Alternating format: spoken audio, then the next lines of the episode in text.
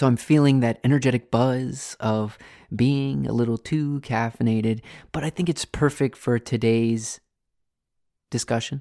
We'll be exploring interconnection. It's an idea and a theme that shows up again and again in our programs and within mindfulness. So many of you know that I work part-time at Mom's Organic. It's a grocery store in Baltimore City, Maryland. They're, they're all over the place. And we roast coffee there. We roast coffee. So today I'd like to explore interconnection with coffee. But you could also explore it with tea or really anything else. It could be helpful when listening to this podcast to make some coffee or tea as we explore this together. And as we step into this mindful moment, maybe closing the eyes, but you could also imagine with eyes open and what we'll be exploring is that cup of coffee in your hand and everything that has to happen for you to be seeing those colors, textures, seeing the steam and the different patterns and shapes that it makes off after it's been nicely brewed, the actual felt weight of the mug within the hand, the temperature of the mug, as one is in relationship with this object, this warmth, the taste. So as you have that cup of coffee in your hand, we're going to we're going to step back now. We're going to observe. And this is this is really the practice of mindfulness, stepping back and observing the present moment. We're going to bring our imaginative lens here and really consciously reflect in this moment. So you have this cup of coffee in your hand. Well, how did you actually, you know, what what had to happen to bring that cup of coffee to your hand? And it's normal for us to start all the way at, to the bean, the coffee bean. And when we um, think about the coffee bean, right? There's it's a plant, so it needs nutrients, sun, the sun, right? The eight minutes that the the sun rays take to get from the sun to the earth the atmosphere. The atmosphere is involved in this cup of coffee somehow because there's different layers of the atmosphere. And without the atmosphere, would the plant be able to breathe? Would there be the necessary nutrients, carbon, nitrogen, oxygen, floating around? And then allowing that bean to turn into, you know, however we get the bean and the seed and the plant. I'm not a coffee expert or a biology expert. So forgive me to those out there that really know this stuff. This is kind of just us imagining. So there's the nutrients in the earth, right? The microorganism. You got this cup of coffee in your hand, and we're talking about insects and dirt and what about the rainstorms and the weather patterns and the the whole globe, right, is turning, is is orbiting. What about the, the really the history of how did how do we actually cultivate a relationship as you know the farmers and how do we cultivate a relationship with coffee to the extent that it is within our awareness and within our use today? How did it go from a plant to a billion dollar industry? So now we've got this cup of coffee in our hand.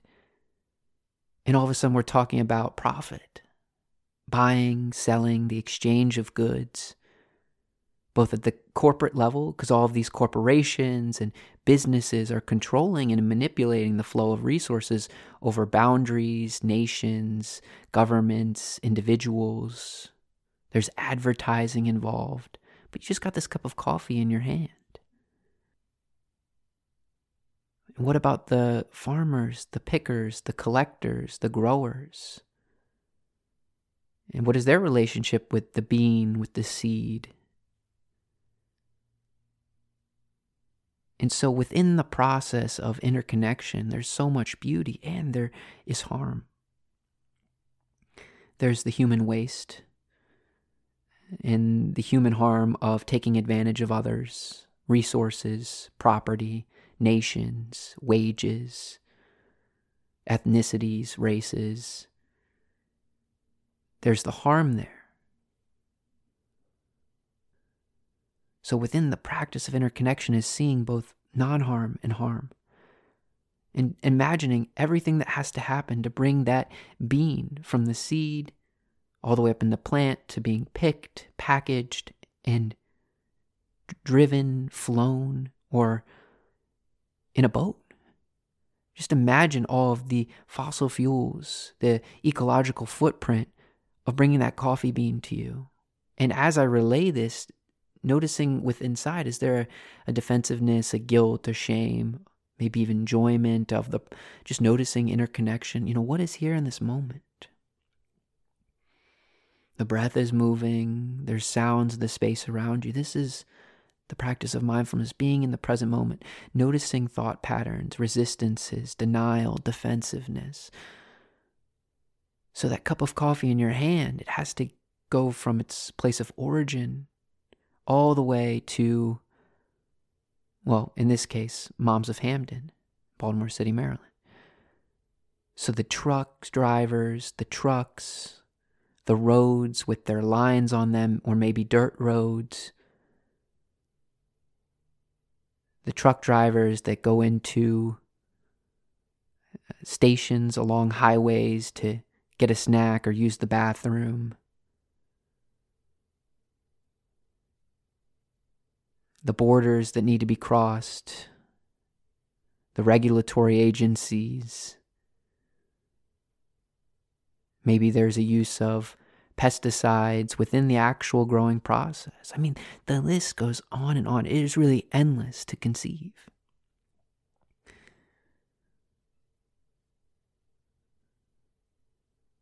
And so then the bean magically arrives at Moms of Hampden. Because when we walk into the store, this is the this is the state of mind that many of us are in. This mindless, mind wandering into all these other thoughts, not being really present within the body. We're just kind of around picking things off the shelves, moving at a rapid pace, is, you know, mindlessness. Not all of us, not all the time. I do it all the time. Not really aware of the consequences or the beauty within our actions. And so the beans come to Moms of Hampden, there, there's a whole roasting process that takes lots of manual labor and sometimes love and sweat and energy, bodily energy to move huge pounds of beans from one space to the next, to roast some, to put them into bags. The stickers on the wall, eh, you're putting the stickers on the bags and placing the bags on the wall, and then you have to go through the process of checking out and then paying for the beans and inserting your credit card, but the credit card machine isn't accepting your credit card, and then you're noticing frustration on your face and this is the process. So, why does this matter? Why does it matter? And here's another example. Uh, you know, I, a lot of times I work at the register, and it's lots of mindless, mindlessness and automatic pilot mode. People come up, how are you doing? Hey, good, good, okay, all right, you know, whatever. That's just the process, and it's not all the time. Sometimes people will come up, and and I can catch a sense of genuineness, and then we can move into that human relationship when people are arriving at the at the register and they have a few items or they have you know who knows? A lot of times i'll ask do you need a bag today? And i like that question versus would you like a bag? You know did you because it's really do you need a bag? Is this something you need today? You know you have a few items maybe you could carry it out with your arms or who knows? But do you need a bag today? And a lot of times people will say yes but a lot of our customers bring bags so that's awesome and I'm speaking from a place of hypocrisy because for eight months or so, I never brought a bag to work, and I would bring. I would bring a bag home every night, so I've, I've stopped that practice. It took a long time to get out of that automatic mode of using without conscious thinking. So, why does this matter? You know, we have this cup of coffee in our hands, we're drinking it. Ah, oh, I feel so good. I, can, I feel energy.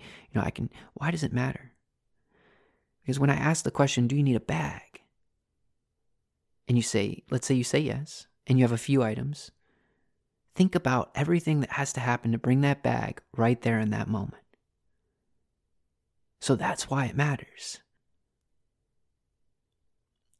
There's so much power and impact that each and every one of us can have in any given moment of any given day, simply by the simplest, simply by the simplest, by our actions. Simple or grand but over added up over a lifetime, just imagine the impact that we can have. So maybe it is having one cup of coffee instead of three. Or maybe it's making sure to invest in ethically sourced coffee or organic so it limits the environmental impact. There's choices and actions that we can make. And this is the practice of mindfulness and interconnection. It is not a passive process at all. It's not just observing and sitting back, although that's how it can be taught. Now there's a dog barking outside. Just think, imagine all the things that had to bring that dog barking outside to bark in that moment to then make me frustrated because then I'll have to record. so this is why it matters. And so my call to action would be, you know, many of us arrive in the grocery store.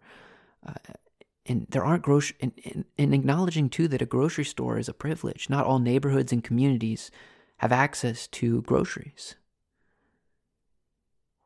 So when we arrive in that space, taking a moment to pause, maybe take three deep breaths in, that's what I do before I go into my shifts, so that we can arrive there with some awareness of the 30,000 items that are all around you.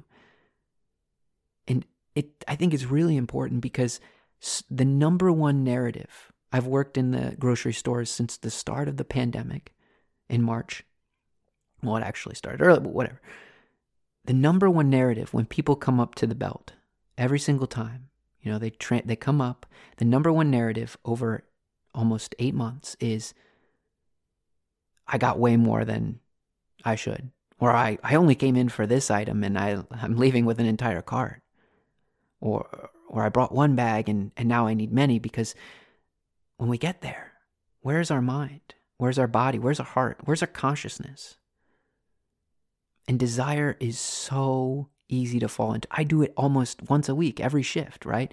Ooh, there's chocolate on the wall. I mean, imagine being surrounded for 12 hours by a chocolate wall and and the smells and the aroma of the coffee being roasted. I mean, come on. and the way that the store is designed, oh, it's brilliant. It really is. But when we're going in, maybe we just go in for that one item just that day. Or maybe we really need all those other items. I don't know. But it is really curious to know the impact that we can have by being aware of how we move through the world. This is the practice of mindfulness and interconnection, and something we bring into our programs. You know, we actually teach interconnection because the practice of mindfulness is the practice of climate change. And so I just want to leave it there. I do have one challenge I'd like to throw out there. This has been really on my mind for all of you public health majors or people with curiosity and creativity, our Evolving Minds community. Imagine a grocery store, the grocery store of the future. And can we create a grocery store that can solve all of the world's problems? Just imagine that for a minute. I mean, grocery stores are grocery stores, but they could be so much more. And so that's why I'll leave you with that challenge of thinking about and designing a grocery store of that magnitude that could solve all the world's problems. So I'll leave you with that challenge, with a little story and impact. And uh, Hopefully, when you take that sip of the coffee the next time, there'll be that moment of insight that you can be with. Until next time, I'm going to be recording podcasts bi weekly. I've got a new schedule and system going. Every week was tough, but bi weekly we'll be recording them, getting them out there, sharing stories, insight, impact, you name it. Stay well and take care and keep going. Bye bye.